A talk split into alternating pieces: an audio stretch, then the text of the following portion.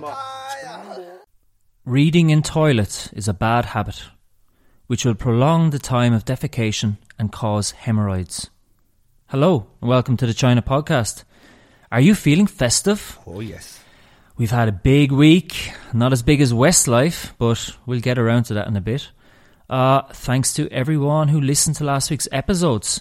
They were an absolute joy to produce. I decided at the last minute to record a bonus episode with two guys I have the pleasure of working and running with. Uh, and they're based here in Chongqing, Gab and Edmund, both from France. Uh, we had a very fulfilling chat about the Jialing River Half Marathon that we all ran last Sunday. Um, and we also spoke about health and fitness in general. Uh, yeah, and I'm really grateful to both of them for joining me at such short notice. It was a bloody good interview too. It really was. Um, well, thank you. Yeah, it was good. Um, and you survived the big run anyway. Um, that's the main thing. Uh, what kind of time did you get? One hour, fifty-six minutes and thirty-five seconds. The thirty-five seconds is important. Very important. Very important. Mm. You know, you need to get down to thirty-four. You know? Yeah, that's the goal. That's the goal. That's the goal. Yeah. And that was your New, first New Year's resolution. New Year's resolution. Get it down by a shave second. That second off. Yeah. And that was your first half marathon, yeah? Yeah, first time. Yeah, so and that's going from running five and ten Ks last year, were you? Uh even this year. Yeah, this uh year. On a few occasions I've run more than ten. Yeah. But yeah. Once eighteen and two or three times around two or three twelve times, twelve mark. Jesus, that's that's good going. I surprised I would, myself. I, I was yeah. astonished with that time. Did you enjoy it? I did. I did. It was it was easily my highlight of the year. Uh, the weather was good, and all the competitors they had a blast. Yeah. Uh, and something I'll definitely do again and again and again because I was buzzing after it. So an hour and fifty-six. How far is that off the world record? Uh, for the same distance, uh, almost an hour.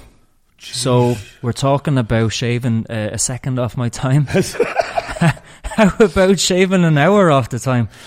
I was like, that's that's just so hard to wrap your head around, isn't it? That's, that's like how can how can someone run twice as fast and maintain that pace for twenty-one kilometers? You couldn't drive twenty-one kilometers in an hour half the time. Uh, who, who's the world record holder? Uh, yeah, he's twenty-one and his name is Jacob Kiplimo uh, and he's from Uganda. Uh, yeah, he ran the distance in fifty-seven minutes and fifty-one seconds. Because we're talking a world record, we have to include yeah. the seconds this time. They're so, so important. Uh, yeah, and he set this, this record in November of this year. So what he could have done was lined up for the start, put on the episode about monkey, mm-hmm. right? Yeah. Put in his earphones, uh-huh. ran a world record, mm-hmm. crossed the line, and still had five minutes to five minutes of that podcast left. And still have five minutes. Or he could have sat there for yeah. uh, an hour, yeah. listened to the podcast, and then decided, I'm going to run now, and yeah. come back probably around the same time as I did. Do you know listen, what I mean? Listen to the podcast and then start yeah, running. We're talking man. about an hour's head start, yeah. you know. Um, right. And so the the other episode that we put out was the it was about the monkeys, and the, that's a story I adore. Yeah, and there's one important thing that I forgot to mention last week, and I was bloody kicking myself after because I had it scribbled in the margin when I was um, writing up my research. Yeah. Uh, so right. The album Monkey, which came out following the opera, uh, this was the first top ten record to be released in the U K in the Mandarin tongue. Now, that's quite an, an achievement. It absolutely it, it doesn't surprise me, though. Um, like, when you hire Damon Albarn to oversee a project, yeah. you're guaranteed quality. Yes, you are. Yes, um, that guy just... His his legacy, the legacy that he has in, in what, two, three decades is, yeah. is quite something. Um, and can you recall what Damon Albarn said about the Chinese singers that came over for rehearsals for the opera? I do, yeah. He said he wanted to beat the pop idol out of him. He did, yeah. So what do you think he'd make of Westlife and their brand of manufactured pop? He'd probably send his band Gorillaz to go sort them out. Yeah, so right, we're going to talk about Westlife for a couple of minutes. Uh, who are they? Who are Westlife for the uninitiated? Well, they are four lads, used to be five, with lovely voices from Ireland. Um, they're hugely popular, or at least they were hugely popular. I honestly don't know if they still are, uh, and from a personal point of view, I don't really care. They're I just mean, they're just not my cup of tea. Yeah. Um, I I prefer other uh, genres yeah. of music. Um, but yeah, we're venturing here into the dark realm of manufactured pop music. Uh, think lovely voice competitions and young people with a pretty face. Uh, and Westlife, they began as a six-piece. They had lovely voices, but three of them were told that they w- weren't pretty enough. Uh, and so, back in the day, we're talking late nineties here, yeah. auditions were held to replace them. Uh, two were hired, and a group managed by a fellow called Louis Walsh, uh, who you could best describe as a mogul of the manufactured pop music scene. Yeah, we all know We all know Louis Walsh. And, and so Ireland had another new boy band, the previous one being Boyzone. And Westlife arrived at a time in the late nineties when boy bands and girl bands and cringy one-hit wonders dominated the airwaves. It was a terrible time for music. To give Westlife credit, they had a string of best-selling hits and became millionaires, and that such was the fandom. Uh, so why do we even bother talking about them? Well, they're back. They're back with a bang here in China. They're waving the lasso. They're reeling in some poor unfortunates. And last Friday, they appeared to a Chinese audience with a bit of a song and a chat. Right, and being Irish, uh, do you beam with pride that Westlife played up to such a massive uh, audience last Friday night? Two, I go both ways with it, right? I go both ways with it because somebody's going to do it anyway, mm. so it might as well be them.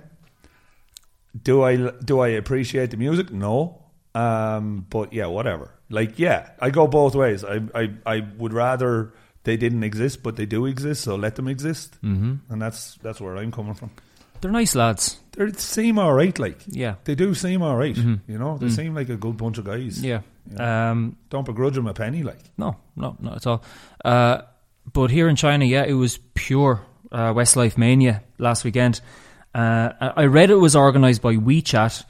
Uh, I don't know if that's true or not. I didn't check, but uh, more than twenty million Chinese people tuned into Westlife's first online concert, uh, which specifically targeted the Chinese market.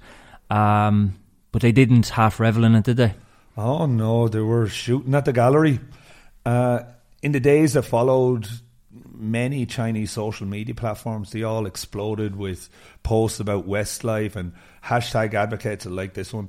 The hashtag Westlife received one hundred fifty million views and the online concert earned one hundred forty million likes. Wow, that's something else. Eh? one hundred forty million. Mm, mm. Oh. Those figures are...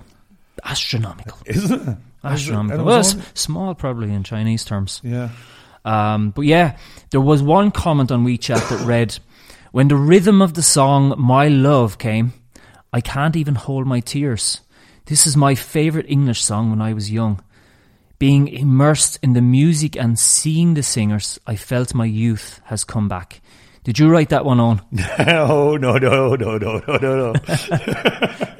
I, I was singing I was singing Westlife, like just randomly I was singing Westlife in the school mm. um, there a month ago, just randomly singing Westlife. Just and popped in your head. Just popped in my head. Loads of Chinese people know Westlife. Mm. Loads of them.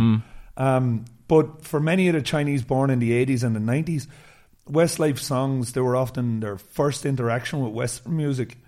Um, although I could probably count on one hand the number of times I've heard Westlife being played here. Um, it's not as if there's like a frenzy, a frenzy like what we witnessed over the weekend. It wasn't like that was a frenzy.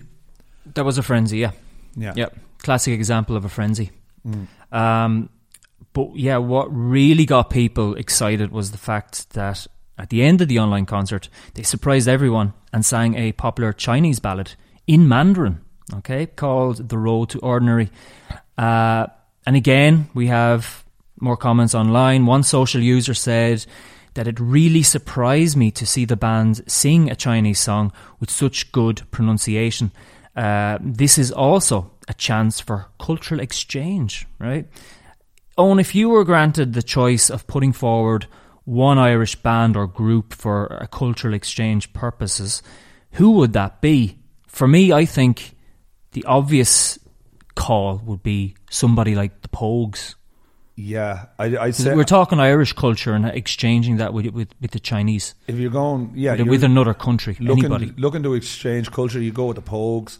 Christy Moore, maybe. Mm-hmm, yeah, I, like I could, I could get behind Christy Moore. The Dubliners, the Dubliners, Sinead O'Connor, Sinead O'Connor, is another good example. She's a good example. The Cranberries. Yeah. Yeah, they know the Cranberries. You know they, they do. do. Yeah, that's true. They know the Cranberries, but I'd probably go. If we're looking, if we're looking at groups I, that use uh, traditional Irish um, instruments, that's what I would. That's mm. what I would go with. Like, mm. so I'd go with the Pogues, or I'd go with the Dubliners, or you know, somebody a little bit more. That's not not so manufactured. That's not so, like, it's not it's not a, a because product. Westlife could be from anywhere. They could be from anywhere. They could be American. They could be English. They could be. It doesn't matter. Mm-hmm. Like, they're just a, a band. Mm-hmm. They're like the Gap. You know, the Gap is a shop, and it exists not as an American shop. It's just a shop. Yeah, you know, and that's what Westlife are to me, anyway. Um, did you know that many fans, they actually spent money? And we're talking several hundred yuan here to buy a digital gift for the band. Like, that's nuts. What can you actually do with a digital gift? It appears and then it disappears almost immediately. Yeah. Uh, like, I, I struggle to understand the giddiness that accompanies such an event. Uh, several hundred yuan, yeah, that's like one hundred dollars. Yeah. I mean, you're you're paying for like a snowman that appears and then just and then it just disappears, vanishes, and then the money is gone. It's yeah. no longer in yeah. your account. Yeah, um, and yeah, Westlife, they now have uh, an official Weibo account. Um, Owen, do you see this as a like a one-off thing, or do you expect to see them continue to tap into the Chinese market in the future? Or yeah, what about other groups? Might they feel inspired to do the same? Like the Backstreet Boys or somebody, N- N Sync. Okay, Westlife will do it again because that's a lot of money. Mm, you know, that's, that's, a, that's a lot of people. It's a lot of people. And it's I a lot of money. They're going to have to keep them satisfied. And, and, a, and they're going to have to keep, and there's going to have to be more songs in Chinese, I think. But I don't know. I really, I hope not. Um, I apologize for this, but it's music for ten-year-olds. Um, hence the term boy band. But if you do like Westlife, they have a new album out um, in which the Guardian newspaper in Britain, it described it as having a desperate divorced dad energy. It did. Gave it two stars out of five. Uh, right. Question for you. What do Westlife and the Sex Pistols have in common? They both love the Queen. No. Did you see their English now? Did you see Westlife are English They now? Are English under Weibo, yeah. Under, under Weibo, they're mm, English. They're yeah. from London, the U K. Yeah. Uh, yeah. They, they can. That's that's all right. Yeah, yeah. Let them. They, um, let, let them on. Let them on. We let don't them want on. them anymore. um, but yeah, uh, Westlife and Sex Pistols. They are both manufactured bands. Did you know that? I did. I did, I knew that the the Sex Pistols were manufactured to promote a clothing store, mm-hmm. which was owned by Malcolm McLaren. Yep. Um, he created and managed them. He was the owner of a punk fashion store called Sex, and he even said to John Lydon, uh, that's Johnny Rotten, um, he said that he held the audition in his shop. Mm, yeah, yeah. Um, and yeah, they were they were brought together to sell clothes, basically. Uh, but ultimately, the Sex Pistols were highly successful on the the punk scene at the time, um, and they inspired so many others. Um, And they did have that one great record that I think still holds up today. Uh, not the best of musicians, perhaps with the exception of Glenn Matlock. Uh, and when he left the band, of course, or he was kicked out or, or whatever happened, whatever the reasoning was, Um, that practically was the beginning of the end, a tragic end for the band. Um, and if yeah, if you're yeah. Lo- if you're looking for authenticity in punk music from that era, The Clash. You should look, yeah, look no further than someone like The Clash. The Clash. London Calling. You won't be disappointed. Right. So I was thinking about the the art gallery that you couldn't get into over the last while. Yeah, I'm I'm sure it was just the time that I was there and it wasn't open. And I thought that myself because I was looking into a few advertisements that were going around, and there were a few for art exhibitions around the city. And did did any of them catch your eye? There's this one that's listed as pop punk called the Multiplayer Exhibition. All right, so that sounds interesting. Uh, not cyberpunk, but pop punk, right? Yeah, yeah, yeah. This is the byline. The world is experiencing unprecedented technological changes and intellectual evolution. The theme of the fourth iArt Youth Program, Multiple Players, emphasizes the sense of participation and also attempts to describe the possibility of new forms of exploration of cultural ecology, art circles, and artistic creations. What do you think of that?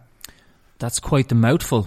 Intriguing, though. Yeah. Well, art circles are art circles, and artistic creation is artistic creation, but mm-hmm. cultural ecology. Mm. Cultu- tell, tell me about it.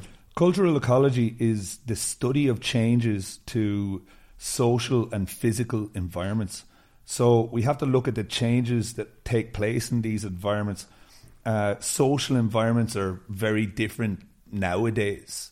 Um, back in my day, we didn't, we never had any of these newfangled smartphones. Yeah, nowadays people they almost always meet online, uh, send a message before they, they ever meet face to face socially, uh, unless of course they're they're work colleagues or something like that. And what do you make of changes to physical environments? Same thing, really, is it not? Uh, people, they're working from home, classes have gone online, shopping, food ordering, pretty much everything is online now. Even when you go to a restaurant, they might have a Q R code on the table so you can scan it, then order your food. You don't even need to ever talk to a waiter. I went to get a burger the other day and it was it was exactly like that. Mm, it's very interesting from an artistic point of view, trying to reflect that. Uh, did you go? I haven't gone yet, um, but it runs till February, so I'll make it over there at some point. I might come with you. It sounds great. Yeah, it does sound good. Now, are you ready for two big words? Go on, go on. Right. We have diachronically, diachronically and synchronically. Oh, they are big. They are big. And now, what they are is diachronically and synchronically. Mm. Synchronically means at the same time, and diachronically means across the aspects of time, across the across the eras. And, okay. And they're ways that you study cultural ecology and, the, and the changes in environments. Okay. Now, what you said there was synchronistic, right? And it was at this time, so we, we've got the smartphones and stuff, and that's, mm. that's a change now. Mm-hmm. And I wanted to find a relationship between art, an art form that has existed for thousands of years, and how people in China are today in their day-to-day lives, and the art form Chinese painting. All right, okay, so when you say Chinese painting, and this is something, Chinese painting is something I'm beginning to appreciate more and more the, the longer I live in China, um, but you mean the, we're talking about classic styles of landscapes and waterfalls, lots of bamboo, birds on flowers, that sort of stuff. That's exactly the stuff, yeah. Yeah, and you often see the like poems or characters, yeah. short passages, whatever they are, on those artworks too, yeah. that going, going down along the side. And you do, and there's a reason for that. So can you think, like, can you think of it? Because they're all made with ink. Can you think of what it is? Um. Well, yeah, as you say, the paintings are made with ink, usually on paper or or silk. So I suppose it makes a bit of sense. Yeah, and it leads nicely into the Chinese words for art appreciation. In Chinese, you don't look at a painting, you read a painting. Okay, uh, yeah, the Chinese for read is du, so du hua. Yeah, that's exactly right. Chinese painters, yeah, they more often than not reject the use of colour. So like a photographer who prefers to work in black and white, the Chinese artists regard colour as a distraction. They also shy away from the use of shadows and opaque pigments to conceal mistakes. Instead, they use the indelible mark of the inked brush, a calligraphy brush, the same ones used to write. And so tell me, what do you know about calligraphy?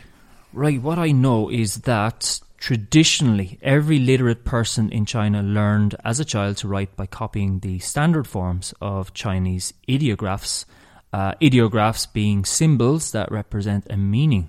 Uh, that is how Chinese is written. Uh, so the student was gradually exposed to different stylistic i- interpretations of these characters. Uh, he or she copied the great calligraphers' manuscripts, which were often preserved on carved stones so that rubbings could be made. Uh, then there were different types of scripts, like seal, seal scripts, clerical scripts, running scripts, and cursive scripts. Uh, and of course, the fusion of these form types in, into standard script, in which the, the individual brushstrokes that make up each character, their balanced uh, script. Everyone, they're like a balanced script everyone can learn. Uh, and over time, the calligrapher evolved his own personal style, one that was a distillation and reinterpretation of earlier models. And of course, in China, this was required to become a member of the elite. Yes, uh, a good hand was one criterion, together with a command of history and literary style. Uh, that determined who was recruited into the government through civil service examinations. Uh, and we touched upon civil service examinations before. They've been around for hundreds of years uh, and haven't changed that much. Um, but yeah, those who succeeded came to regard themselves as a new kind of elite, uh, a meritocracy, scholar officials responsible for maintaining the moral and aesthetic standards established by the political and cultural paragons of the past. It was their command of history and its precedents that enabled them to influence current events. And it was those very people who essentially cast judgment through the ages of the rulers of the time. That's right. Uh, they chronicled everything in their court writings and diaries, and even in their poetry. And what would happen if they didn't if they didn't agree with the ruler? So, when an emperor ignored the advice of his officials, uh, was unjust or immoral, scholar officials regularly resigned from government and they chose to live in retirement. Uh, times of dynastic change were especially fraught, and loyalists of a fallen dynasty usually refused service under a new regime. Scholar officials were at times also forced out of office. They were banished as a result of factionalism uh, by those in power. And in these times, they would turn to art to express their beliefs.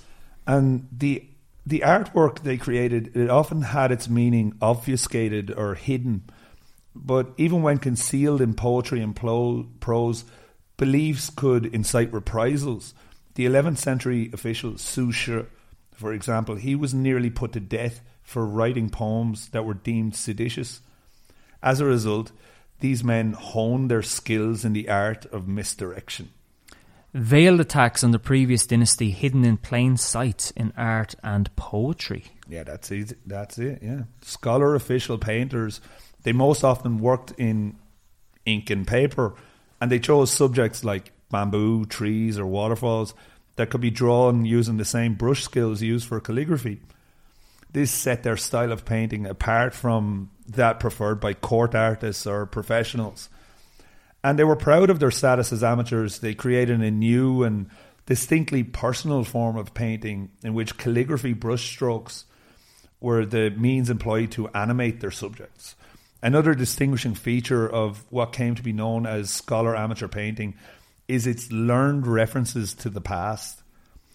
The, the choice of a particular antique style linked the work to the personality and ideals of an earlier painter or calligrapher, and style became a language which was used to convey beliefs. Uh, since scholar artists employed symbolism, style and brushwork to show their beliefs and feelings, they left portrait work to professional artisans. Such craftsmen might be skilled in capturing a likeness, but they could never hope to convey the deeper aspects of a man's character. Um, yeah, and these paintings, they were not just used by the amateur ex-officials. They were just as often painted by sitting officials, and they were given as gifts within court. They became a way of passing on the writings of those officials and moving up the bureaucratic ladder. The artists giving a gift of a, uh, of a writing to a superior, effectively giving permanence to what was the topic of the day or the general consensus around court. Yeah, and once poetic inscriptions became a part of the composition, the recipient of the painting, or a later appreciator, they'd often add their own. They'd add their own inscription, their own response, and therefore the painting was never finished when the artist stopped painting. But it would continue to evolve as later owners and admirers added their own inscriptions and seals. And, right, where is the relationship between this and the present day? Well, this has to do with the type of culture that China is. So we're looking at this through um, an anthropological lens, the study of human behaviour. China is what's called in anthropology a high context culture. And a high context culture as opposed to a low context culture. Uh, this is a measure of how important context, context is to a society. Uh, this usually refers to language groups, doesn't it? It does. I'm going to have a great example. I have a great example here, right? Say I'm going now to me. I am going now. Good. Mm, that uh, that isn't exactly the response that you would expect from a friend, but that is what you say in Chinese, isn't it? It is. Uh, um, yeah. How? Uh, it's it's not it's necessarily yeah. It's not necessarily what you say, but how you say it. Um, the context matters a lot. Yeah. Um. So we, we listen to it and we think that's that's a bit rude. That's because mm. English is a low context. It's the same uh, as how they, they say goodbye on the phone. They don't say the words goodbye. Yeah, talk to you soon. No, they just they don't they don't say a million goodbyes like we do in Ireland.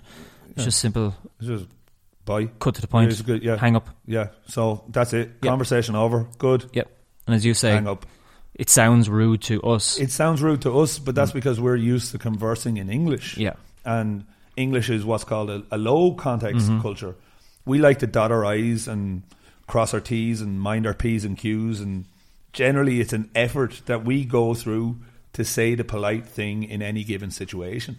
Yeah, and for Chinese people, the effort is in in how things are presented. The context behind a conversation is almost more important than the perceived politeness of the language used. Obviously, there are things in Chinese that you can say which are rude and you shouldn't say them. Uh, that goes without saying, but they don't have the same tenses of, of language and the over a million words that English does. The opportunity to offend someone through your speech speech is much, much less. Yeah, and studies have been performed on responses from managers to work environments in America, China and Korea. And what they found was that Chinese managers are more socially orientated, less confrontational and more complacent with existing ways of living. And that's a direct quote from the study. Yeah, like you see you see that in China. People, they tend to respect their bosses a lot here. They show great deference to people in positions of authority. Uh, and they always try to refer to people by their titles. So it's Teacher Chan and Engineer Joe, uh, referring to people by their accomplishments, their positions, basically, f- from the outset. And uh, in a way, they are establishing the context. Yeah, and, and that's collectivism and individualism. Collectivist cultures are generally high context. So mm. India, China, Japan, Korea, and individualist being uh, low context cultures, the Germanics, the Latins, the Scandinavian language groups. Yeah, so collectivism, collectivist societies, they prioritize the group over the individual, and vice versa for individualist ones. Uh, in high context cultures, language may be used to assist and maintain relationship building and to focus on process.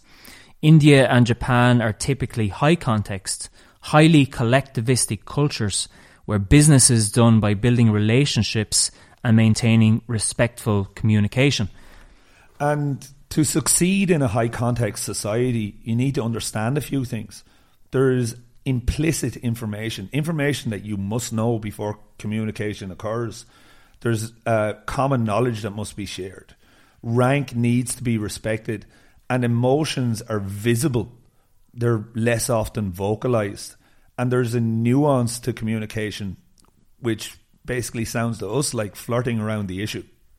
Yeah, and that, of course, can lead to a lot of miscommunication here in China between between Westerners, expats, and uh, and Chinese people.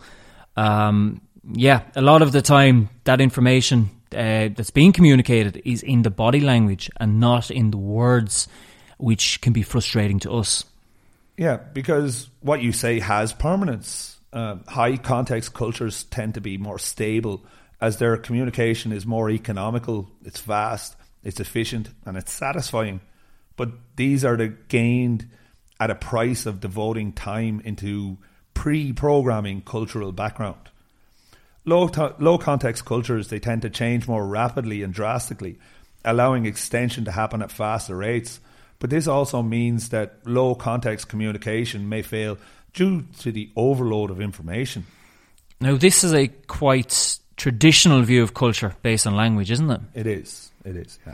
Uh, and I would assume that these cultural phenomenons, they need to be viewed in the looking glass of the language they are spoken in. Uh, yeah. Learning another language, for instance, should then lead to the ability to communicate across different cultural norms. Yeah, if you want to be a success in China, you have to understand their culture, and that's that's a given, and vice versa, you know? If Chinese people want to be a success in the West, they have to understand the Western culture. Yeah, it's not just the language. Yeah. Um, so if you live in China, you will constantly be surrounded by people that grew up in a culture that taught them to save face or do what they can to reta- retain the respect of others.